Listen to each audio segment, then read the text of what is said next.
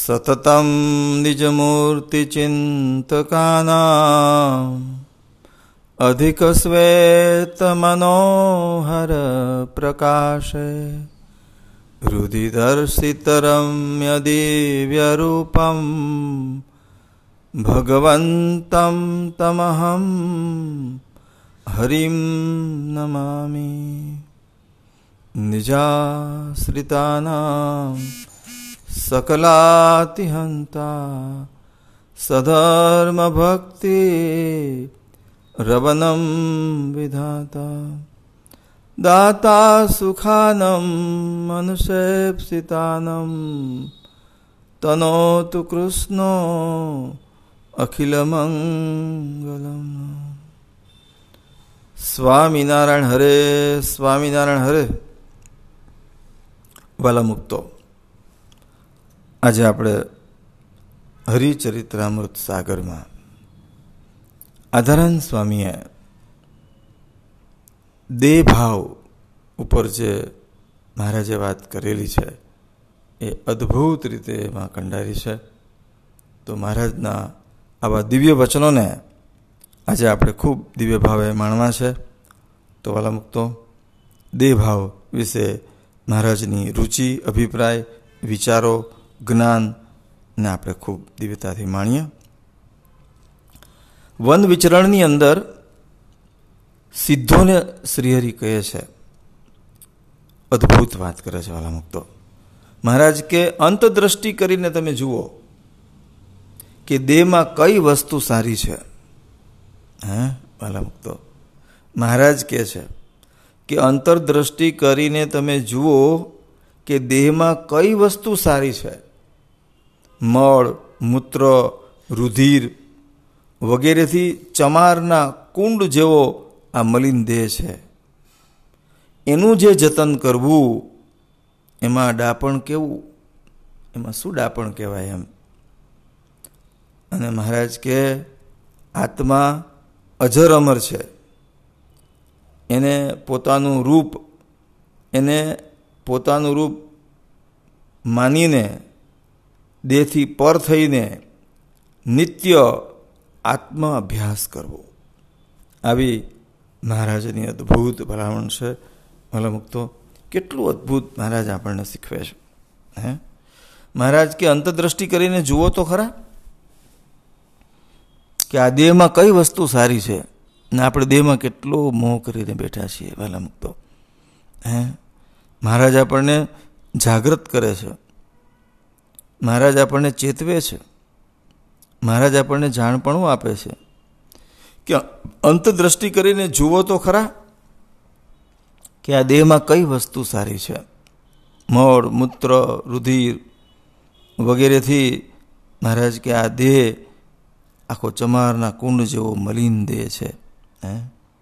અને એનું જતન કરવું એમાં મહારાજ કે ડાપણ કેવું, હે? જગત આખું એનું જતન કરવામાં, એને શોભાડવામાં, એને સારું લગાડવામાં કેટલો સમય, શક્તિનો વ્યય કરી રહ્યું છે. ને મહારાજ કે આત્મા તો અજર અમર છે. એને પોતાનું રૂપ માનીને અને દેહથી પર થઈને મહારાજ કે નિરંતર, નિત્ય આત્માભ્યાસ કરવો જોઈએ. આવી મહારાજની ભલામણ છે, ભલામુક્તો. પછી મહારાજ મેઘપુર ગામ પધારે છે. અને ત્યાં મહારાજ એવું કહે છે શ્રી હરિ એવું કહે છે કે મહારાજ, કે જીવનું જે સુખ છે ને, એ તો અમૃત રૂપ છે. અને દેહનું સુખ તો ઝેર રૂપ છે. અને મહારાજ, કે આ દેહ છે ને, એ ચિત્તને વિભ્રાંત કરાવે છે. માટે એનાથી બીતા રહેવું. મહારાજને મોટાના વચન આપણે જોઈએ ને, ત્યારે ખબર પડે. મહારાજ કે, જીવનું સુખ તો અમૃત રૂપ છે. અમૃત તુલ્ય છે. અને દેહનું સુખ કેવું છે? ઝેર રૂપ છે. અને વાલા મુક્તો એમાં દેહ છે ને, એ આ ચિત્તને વિભ્રાંત કરાવી દે છે. હવે દેહ તો હાડમાસ મરમૂત્રનો જ બનેલો છે. આપણને કેટલો મોહ પમાડી દે છે એમાંય. હે? માટે મહારાજ કે, એનાથી બીતા રહેવું. જાણું? વળી શ્રીનગરમાં શ્રી હરિએ કહ્યું, બહુ અદ્ભુત વાત કરે છે. અમદાવાદમાં કે મહારાજ, કે અક્ષરધામનો મહામુક્ત હોય. બહુ અદ્ભુત વાત કરે છે મહારાજ. અક્ષરધામનો મહામુક્ત હોય, પણ જો એ દેહ ભાવમાં વર્તે, તો એનું મુક્તપણું છે, એ દેહ દશામાં પલટાઈ જાય છે. બોલો. દેહ બુદ્ધિ એવી પ્રબળ છે, મહારાજ કે દેહ બુદ્ધિ એવી પ્રબળ હોય છે કે મુક્તપણાનું જોર પણ એની પાસે ટકતું નથી. અને આ વાત યથાર્થપણે અમારા સિવાય અને અમારા દિવ્ય અક્ષરધામના મુક્ત સિવાય કોઈના જાણ્યામાં આવતી નથી. એટલે એ અમે પ્રકાશ કરતા નથી. કેટલી મોટી વાત છે, વાલા મુક્ત. હે? મહારાજ કે દેહ ભાવમાં જો વર્તે ને, તો અક્ષરધામમાંથી આવેલો હોય ને, તોય મહારાજ કે એનું મુક્તપણું છે એ દેહ દશામાં પલટાઈ જાય છે. માટે વાલા મુક્ત બહુ જ જાણપણું સાથે, જાગૃતિ સાથે જાણપણું રાખવું જોઈએ કે જેથી કરીને મહારાજ અને મોટાનો આપણને રાજીપો મળે. વળી શ્રી હરિ કહે છે, પોતાના સાથેના અનુચરોને મહારાજે કહેલું કે અહીં ખાય, અહીં ખાવા પીવાનું સુખ, અહીં ખાવા પીવાનું કાંઈ દુઃખ નથી મહારાજ કે. પણ જેને મહારાજ કે ઘેર જવાની ઈચ્છા હોય ને, એ અહીંથી જ પાછા ફરી જજો કે. જેને ખરી ઈચ્છા હોય ને, એ જ અમારી પાસે, અમારી સાથે ચાલજો કે. જેને ઘરના માણસ પાછળ, જે ઘરના માણસ પાછળ રડે મહારાજ કે કે ક્લેશ કરે, એવા જે હોય ને, એ મહારાજ કે પાછા જાઓ કે. શરમાશો નહીં કે. આવો મહારાજનો અભિપ્રાય છે, વાલા ભક્તો. મહારાજને આટલું પોલ ગમતી નથી. મહારાજ અદ્ભુત જીવની અવળાઈ વિશે એટલી બધી અદ્ભુત વાત કરે છે. મહારાજ કે જીવમાં તો એવી અવળાઈ છે કે જે દુઃખનું મૂળ છે એને સાચું માની અને એનું જતન કરે છે. બોલો. હમ? જે દુઃખનું મૂળ છે, એને સાચું માની અને જતન કરે છે. જેવી સગામાં મમતા છે, મહારાજ કે એવી સત્સંગમાં કરવી. જેથી મોક્ષનો સંદેહ ન રહે, મોક્ષની શંકા પછી ન રહે. તન, ધન, પુત્ર, પરિવાર એ બધું જ મિથ્યા જાણીને, દેહભાવ ટાળીને, સત્સંગની મમતા રાખી ને જે ભક્ત વર્તે છે, એને અક્ષરધામની મોજ મળે છે. અદ્ભુત વાક્ય મહારાજ કે. કેવું કીધું? કે જે તન, મન, ધન, પુત્ર, પરિવાર, તન, ધન, પુત્ર, પરિવાર આ બધુંને મિથ્યા જાણીને, કેવું? મિથ્યા જાણીને અને દેહભાવ ટાળીને સત્સંગની મમતા રાખીને જે ભક્ત વર્તે છે, એને અક્ષરધામની મોજ મળે છે. અને એની ગમે તે જાતિ હોય મહારાજ કે, પણ એનો મોક્ષ નિશ્ચિત છે. આવી અદ્ભુત મહારાજ વાત કરી રહ્યા છે વાલા મુક્તો પછી વળી મહારાજ માંડવીમાં શ્રી એવું કહે છે, માંડવી ગામમાં કે પાપ માત્રનું મૂળ દેહ છે. અને એનું જતન કરે તો પ્રભુ ભૂલી જવાય છે. અને વિષયમાં સુખ અધિક મનાય છે. વિષય સુખ માટે લોકો માથા કપાવે છે. અને નાક, કાન પણ કપાવે છે. છતાં પણ મહારાજ કે વિષયનો અભાવ થતો નથી. પણ જો મહારાજ કે તપમાં રુચિ રાખે, તો વિષયનો અભાવ થાય. બહુ અદભુત વાત છે વાલા મુક્તો મહારાજ કેટલું બધું આમ સચોટ, તીખા બાણ જેવા વચન મારીને એટલું આપણને સ્પષ્ટ કરાવે છે કે મહારાજ કે પાપ માત્રનું મૂળ દેહ છે. હે? પાપ માત્રનું મૂળ દેહ છે. હવે એનું જતન કરે તો પ્રભુ ભૂલી જવાય છે. અને વિષયમાં સુખ અધિક મનાઈ જાય છે. અને મહારાજ કે આ વિષય સુખ માટે તો લોકો માથા કપાવે છે. બોલો. અને નાક કાન પણ કપાવે છે. છતાં પણ વિષયનો અભાવ થતો નથી. પણ જો મહારાજ કે તપમાં રુચિ રાખે, તો વિષયનો અભાવ થાય, નહીતર ન થાય. વળી મહારાજ કે કે ભગવાનની મૂર્તિ અંતરમાં ધારી દેહને કષ્ટ દે, તો ભગવાન સહાય કરે છે. લોકોને દેખાડવા જપ તપ કરે, તો એનું કાંઈ ફળ મળતું નથી. આ સંતો તો ભગવાનને રીઝવવા માટે જ તપ કરે છે અને દેહને શત્રુ માનીને એની સાથે વેર રાખે છે. જેથી એને ભીડામાં જેમ લઈએ એમ મહારાજ કે રાજી થાય છે. અને મહારાજે વળી આગળ સાયલા પાસે જેઠસુર નામના એક બ્રાહ્મણના ગામમાં જઈને મહારાજે એવી વાત કરેલી મહારાજ કે ભગવાનના ચરિત્રોની જે સ્મૃતિ અને શ્રવણ કરવાથી દેહ અને જગત ભૂલાઈ જાય છે. દેહમાં અને જગતમાં વર્તે ત્યાં સુધી મહારાજ કે દુઃખ અનંત પ્રકારના વળગે છે. કારણ કે દુઃખનું દેહ છે, એ જ દુઃખનું ધામ છે. અને એમાં જે સુખ માને છે, એ તો મહારાજ કે માર્ગ જ ભૂલ્યો છે. હે? આ કલ્યાણનો માર્ગ એ ભૂલી ગયો છે. કેટલી અદ્ભુત કથા છે, હે? વળી જુનાગઢની અંદર શ્રીહરિએ કહ્યું કે જે દેહનું સુખ ઈચ્છે છે અને એના માટે જતન કરે છે, એ સદાય દુઃખી રહે છે. બોલો. હે? જે દેહનું સુખ ઈચ્છે છે, કે એના માટે જતન કરે છે, એ તો સદાય દુઃખી રહે છે. પણ એનો વિચાર એને નથી. સંસારના સુખ બધાય સ્વપ્ના જેવા છે. અને સ્વપ્નનું જતન કરનારો કોઈ બુદ્ધિશાળી કહેવાતો નથી. બુદ્ધિમાં જેવો પાસ લગાવો ને એવો લાગે. અને જીવની રુચિ પણ એવી થઈ જાય. દેહ વધે એમ બુદ્ધિ વધે, પણ બુદ્ધિ અનંત પ્રકારની છે.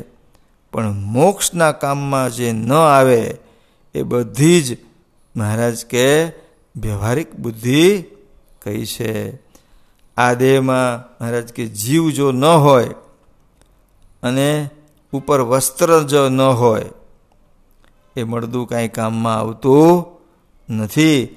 એમ વ્યવહારિક બુદ્ધિ છે, એ મહારાજ કે સબતુલ્ય છે. બોલો, સબતુલ્ય છે. મળદાતુલ્ય છે. અદ્ભુત કથા કરે છે મહારાજ.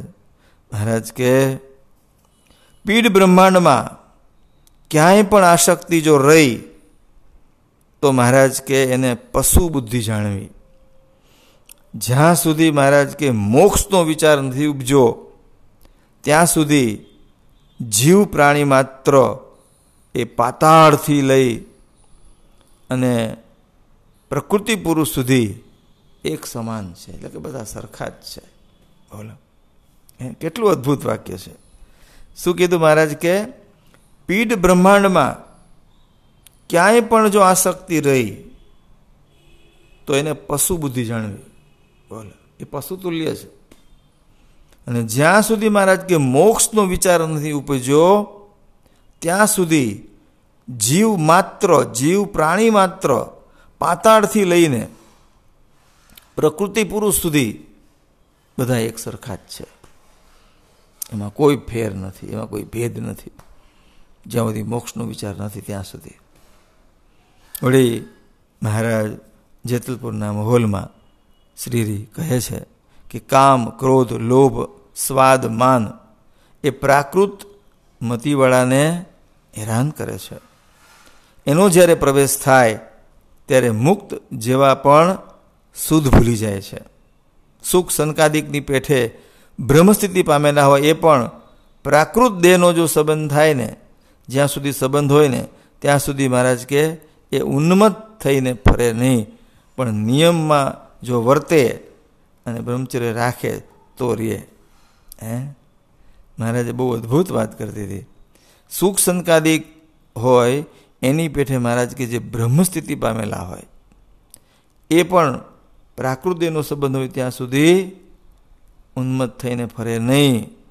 પણ નિયમમાં જ વર્તે. અને બ્રહ્મચર્ય તો રાખે જ. વળી જેતલપુરમાં જીવેન્દ્ર નૃપને શ્રી એવું કહે છે કે દેહ અને દેહના સંબંધી જીવથી, જીવ છે એ અત્યંત વિજાતીય છે. મિથ્યા સ્વાર્થ માનીને પોતે અજ્ઞાનરૂપ થયો છે. તેથી દેહ મરે છે છતાં સ્નેહનો તાર તૂટતો નથી. આવો જે સ્નેહ, આવો જ સ્નેહ જો સત્ય એવા જે આત્મા અને સત્ય એવા જે પરમાત્મા એની સાથે જો કરે, તો મહારાજ કે નિષ્પાપ થઈ જાય અને મુક્તિને પામે. બોલો. આટલું એને કરવું પડે. વરી ગઢપુરમાં શ્રી હરિ કે, જીવેન્દ્ર અને મુલેન્દ્ર પ્રત્યે એવું મહારાજ બોલ્યા કે, પ્રકૃતિ સ્વભાવ બધાના સરખા હોતા નથી. પ્રથમ તો મહારાજ કે એને ઓળખવાના એ જ વિવેક છે. પ્રકૃતિ સ્વભાવ ટાળવાનું મોટું સાધન એ સત્પુરુષમાં પ્રીતિ કરવી તે છે. સત્પુરુષમાં જો હેત અને પ્રીત વિના પ્રકૃતિ ટાળવાની જો વાત કરે, તો મહારાજ કે મૂળગો અસમાસ કરે છે. થોડી ઘણી પ્રીત હોય તો એ તો એ પણ ટળી જાય છે મહારાજ કે. બધાના પ્રકૃતિ સ્વભાવ એક કરવા એક સમર્થ વિના થાય નહીં. જેમ રાજા સમર્થ હોય અને એ નાના રજવાડાને જીતીને પોતાના તાબે કરી લે છે, શત્રુનો નાશ કરી નાખે છે, એમ જે સમર્થ સંત હોય કે પરમ એકાંતિક સત્પુરુષ જ્યારે મળે અને એની સાથે જો હેત થાય, ત્યારે જીવની જે સંપૂર્ણ અયોગ્ય પ્રકૃતિ અને સ્વભાવ એ છોડાવે છે અને બોધ પણ એવો આપે છે કે અનંત, આપે છે કે અનંત વાતોમાં મોક્ષ છે ને એ સાર છે. આવો ઉપદેશ આપે છે, આવો બોધ આપે છે. અને મોક્ષરૂપી ફળનો જેને નક્કી લોભ હોય, એ સંતની વાતને મહારાજ કે અંતરમાં દ્રઢપણે કરીને ધારી લે છે. એવા જનને અયોગ્ય સ્વભાવ પ્રકૃતિ લેશ માત્ર પણ રહેતા નથી. વળી ભુજની અંદર શ્રીહરિએ એમ કહ્યું કે સત્સંગ જે દિવસથી થયો છે ત્યારથી હરિભક્તને દિવ્ય આકાર પ્રાપ્ત થયો છે. પણ દેહનો સંગ જ્યાં સુધી છે, ત્યાં સુધી એ ભ્રાંતિથી દેહની સત્યતા દેખાય છે. જેમ કે બળેલી દોરડી હોય, એ સત્ય જેવી દેખાય. એમ શ્રીહરિ અને સત્સંગ અમાયિક છે, એમાં માયિકપણું આવી શકે નહીં.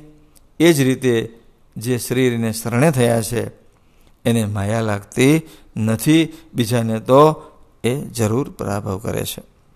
વળી જુનાગઢની અંદર શ્રી હરિએ વર્ણીને વેદ ઋષિની વાત કરી હતી. એ સઘળી વાર્તા મુક્ત મુનિ એ યાદ રાખીને ઉત્તમ રૂપને કહી હતી. એ વાત એ છે કે દેહ છે ને એ અસત છે. અનાત્મા છે. અત્યંત અપવિત્ર છે. આત્મા વિના દેહના ગુણ જ નથી કાંઈ. દેહ લેશ પણ શુદ્ધ નથી. આ મલિન દેહમાં જો સાર વસ્તુ હોય ને, તો એ જીવ છે. જે આત્મા અને દેહને એક કરીને માને છે, એને જ બીજાનો અવગુણ દેખાય છે. આત્મજ્ઞાન વગર સર્વે મનુષ્યો મહારાજ કે અંધ છે. બહુ અદભુત વાક્ય મહારાજ બોલે છે. શું કહે છે? આત્મજ્ઞાન વગર સર્વે મનુષ્યો અંધ છે, આંધળા છે. કોઈ પોતાને આત્મરૂપ કહેવડાવતો હોય અને જો બીજાનો અવગુણ લેતો હોય, તો મહારાજ કે એ આત્મરૂપ નથી. જેમ સિંહે પેટ ભરવા માટે સાધુનો વેશ ધર્યો હતો એવો એને જાણવો આવું મહારાજ દ્રષ્ટાંત આપે છે. બોટાદની અંદર મહારાજે એકવાર શ્રીહરિએ વાત કરતાં એવું કીધેલું. કે જીવ છે એ દેહ સાથે એક થઈ ગયો છે. તેથી પોતાના સ્વરૂપની અને ગમ નહીં રહેવાથી એ દેહના અને ધનના સુખે સુખ અને દુઃખે દુઃખ પામે છે. અને આવું જ સુખ દુઃખ ભગવાન અને ભગવાનના સંતને માટે પામે તો મહારાજ કે મોક્ષમાં એને કાંઈ બાકી રહ્યું નથી. આટલો મોટો લાભ થઈ જાય. ગઢપુરની અંદર સંત પોતાના આહાર પ્રમાણે જમ્યા. પછી શ્રી કહે કે તમે કાંઈ જમ્યા નહીં કે હરિભક્તોએ બહુ ભાવથી શ્રમથી ભોજનો કર્યા છે, તે તમે બરાબર જમ્યા નહીં કે. ત્યારે બ્રહ્માનંદ મુનિએ ગીતાનો શ્લોક બોલી અને યુક્ત આહાર વિહાર કરવાનું કંઈ સંભળાવ્યું ત્યારે મહારાજ કે કે મારવું, જીવાડવું એ જેમના હાથમાં છે, એનો તમને જોગ થયો છે કે. છતાં પણ તમે દેહનો મમત પર રાખો છો, તે જ્ઞાની થઈને મહારાજ કે શોભે નહીં. અમે સંકલ્પ એવો કર્યો છે કે તમે આજ સુધી જેવો ત્યાગ રાખ્યો છે, એથી અધિક સુખ તમને આપવું છે. હવે ખપવાળા જે સંત રહ્યા છે, બરાબર? હવે તો મહારાજ કે ખપવાળા જે સંતો રહ્યા છે, ખપ વિનાના જે હોય, એ જતન કરવા છતાં મહારાજ કે એ ચાલ્યા જાય છે.